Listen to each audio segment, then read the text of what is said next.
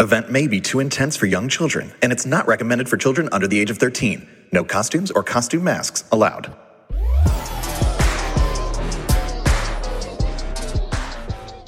Discover Universal presents Halloween Horror Nights Haunted Tales, an anthology series exploring the stories behind Halloween Horror Nights' chilling original creations. Unleash the gruesome origins of two adversarial warlocks, Blizzrock and Pyrok, as a familiar story claws its way into existence.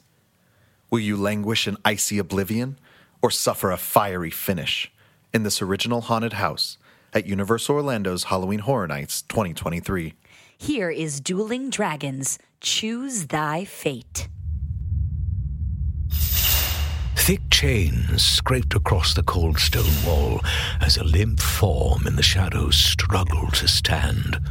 Movement in the waters of the scrying pool had awakened the chained man. His instincts told him to move slowly now that he was awake and keenly aware of his environment. He hugged close to the shadows that lined the wall of frozen skeletons dangling in shackles. He held his breath, trying to contain his chattering teeth as he listened for the approach of his captor. Soft chimes echoed throughout the dark chamber and rested in his ears.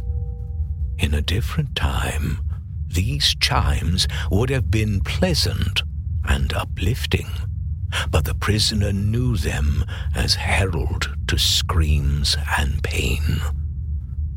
Warlock approached. The murky pool stilled. The magical bath rested upon a vicious pedestal of human and troll bones. The stillness broke into a torrent of activity in the pool, pulsing like an alarm. The cloud with eyes rippled with the same energy.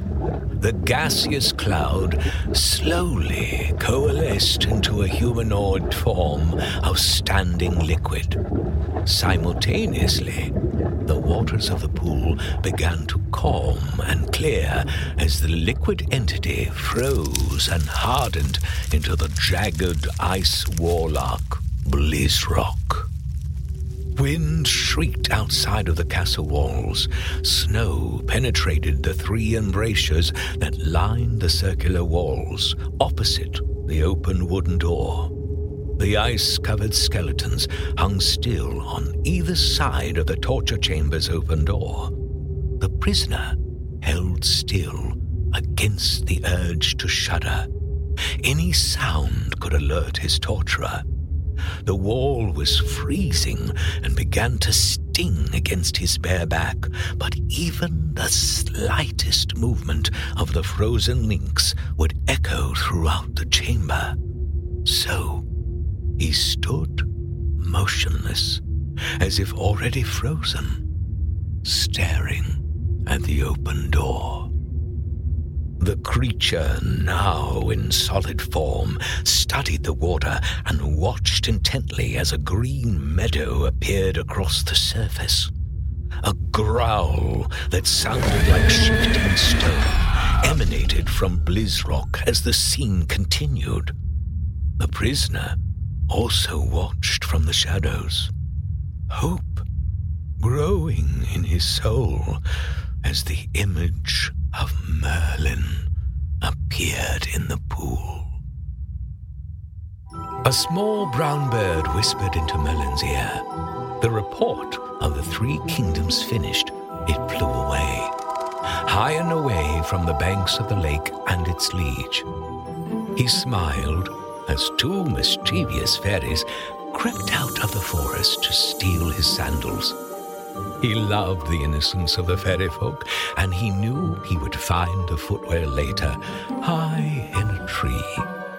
Pretending not to see the trick, Merlin pulled up his long robe, exposing his old sinewy calves, and strolled into the cold waters. He turned to see his sandals and staff resting on the rocky shore. His scouts had brought messages of calm from across the three kingdoms. The Kingdom of Fire, or Cindered Lands, as the locals called it, remained silent as it had for decades. Pyrok, the fiery warlock, slept under the earth within the giant volcano that blackened the skyline of the Cindered Lands to the south. On the northern side of the continent, the land of Hellfrost stood lifeless and still. The Ice Warlock, Blizzrock, was inevitably plotting Pyrok's downfall within the glacial fortress. But presently, all was calm.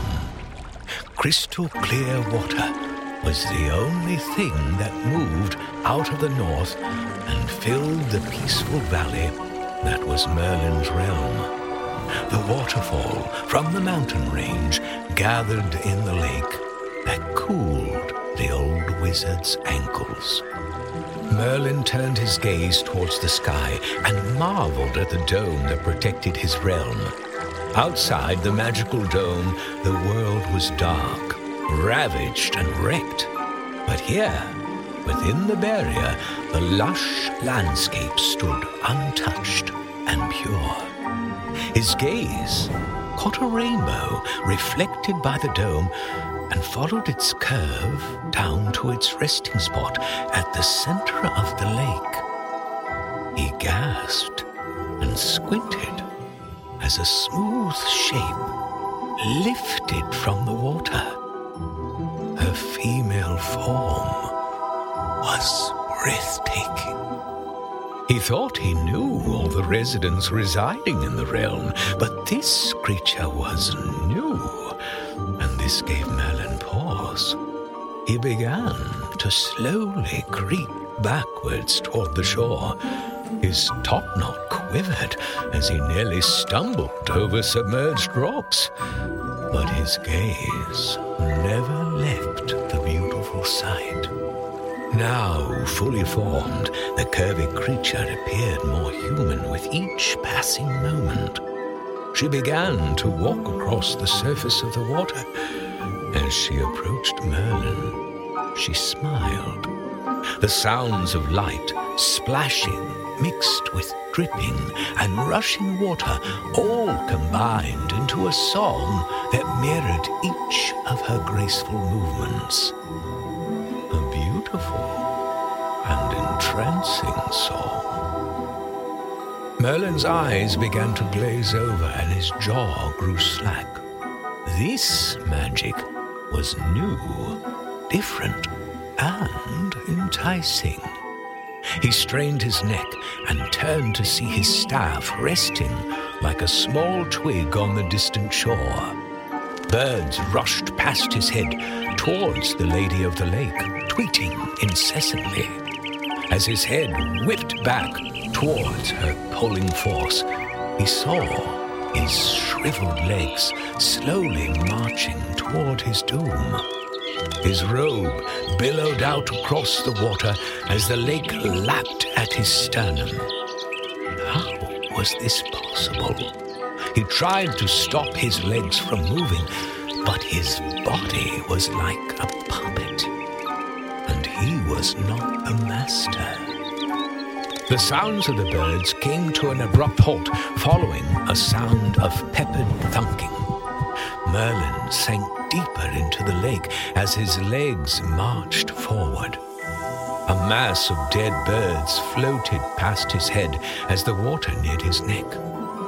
Long, delicate fingers reached for his face and nearly grabbed his long white beard before he remembered a spell he learned long before Atlantis dropped. He chanted the fury of Poseidon, and the water rushed around his form, and he traveled backwards until he exited the lady's waters. He knelt, panting on the shore. His body was empty of energy, and his focus was torn. Merlin exhaled and slowly stood. Water drained off of his beard as he stared at the fast approaching lady. He reached for his staff as she raised her shimmering hand and her song hit a hard crescendo. His staff flew through the air towards his calling hand. Merlin caught his staff and felt his fingers press into the wood fibers. His gaze snapped to his hand, which held the staff. He let out a gasp as he witnessed his fingers melt into the staff, and tendrils of new green growth covered the flesh of his arm. The staff and hand were now fully one as the rest of his arm continued to transform from flesh to wood. The pain was excruciating, but Merlin's stubborn nature willed him into a state of clarity that sharpened like an axe with each crunch of bursting flesh. He measured his power and focus and found no reserves. His rage drew up a last effort while pushing back the terror of the situation. He knew he could counter this spell, but would be left drained with no defense against this foe. His health came second to his eternal charge of defending the kingdom. He moaned his loss, but only for a second, then channeled his remaining magic back towards the castle, where the spellbook of power lay. His mouth hardened into bark as the final words of his incantation left his lips. Now, he had to hope the spell reached his spellbook. He may be vanquished, but if the spellbook fell into the wrong hands, all would be lost forever. The lady approached the enchanted oak, now firmly rooted in place at the edge of the fairy forest. She smiled as she ran her fingers across the rough bark. She could make out the sad face of Merlin nestled within the timber. With the defender of the realm dispatched, she gracefully floated back to the center of the lake. She twirled her arms above her head, catching sunlight in her watery arc. The spectrum of colors swirled around her head and grew in pace until she slammed her fist onto the surface of the water. A waterspout shot towards the sky and into the clouds. The water then fell back to earth in heavy droplets of rain that pelted the surface of the lake. She was already gone by the time the first drops hit. Slumber had taken her back to the depths. She rested, knowing that the world was about to change and the horrors she had enacted were of no concern to her. She would sleep in the deep waters and let the surface burn or freeze. Blizzrock chuckled and left the scrying pool as the images of Merlin's transformation into the oak faded from the surface. The ice warlock gazed out of the tower, searching the dark sky. In the far distance, a rainbow of color shot into the air, colliding with the dark clouds. The signal received Blizzrock's jaw opened with a cracking sound. A high screech hissed the night sky and then echoed across the snow covered valleys and over to the glacial mountain peaks. The Ice Army began its long march towards Merlin's realm with a supernatural haste. A distant boom pulled Blizzrock's focus toward the south. In the fiery realm of Pyrok's ashen home, the volcano erupted with a mountain of shattering violence. Lava poured out and over the rim as magma shot high into the air. Frosty breath escaped Blizzrock's mouth, followed by a long hiss. Pyrok was on the move. Blizzrock had moved with speed in action and planning, but misjudged the Fire Warlock. Pyrok was not asleep, and the fiery army would burn their way through Merlin's realm. This was now a race, and whomever captured Merlin's spellbook would rule all three kingdoms. The Ice Mage lifted arms of power and hurled them at the stone walls of the circular chamber. Shackles and chains fell to the ground. Skeletons of former prisoners remained standing against the walls and began to glow. Each set of bones began to clatter and creak as they stepped away from the ice covered stone. Blizzrock paused and slid over to the shivering prisoner, who slumped in defeat at the approach. Blue power leaked from Blizzrock, who held a sharp ice gauntlet and began to chant. The spell sounded like cracking ice as the power increased. Veins swelled across the prisoner's flesh. He was freezing from the inside out. Eyes bulged with the pressure, and ice thorns burst from fingers and every orifice until the man's flesh shattered and fell to the floor. His residual skeleton shook off the remains of the man and joined the bone army, moving out of the chamber. Deep within the castle in Merlin's chamber of power, his spellbook lays open. It hums with power and secrets. The trap is set, wrapped and bound in a counter magic spell. It waits for Merlin's return.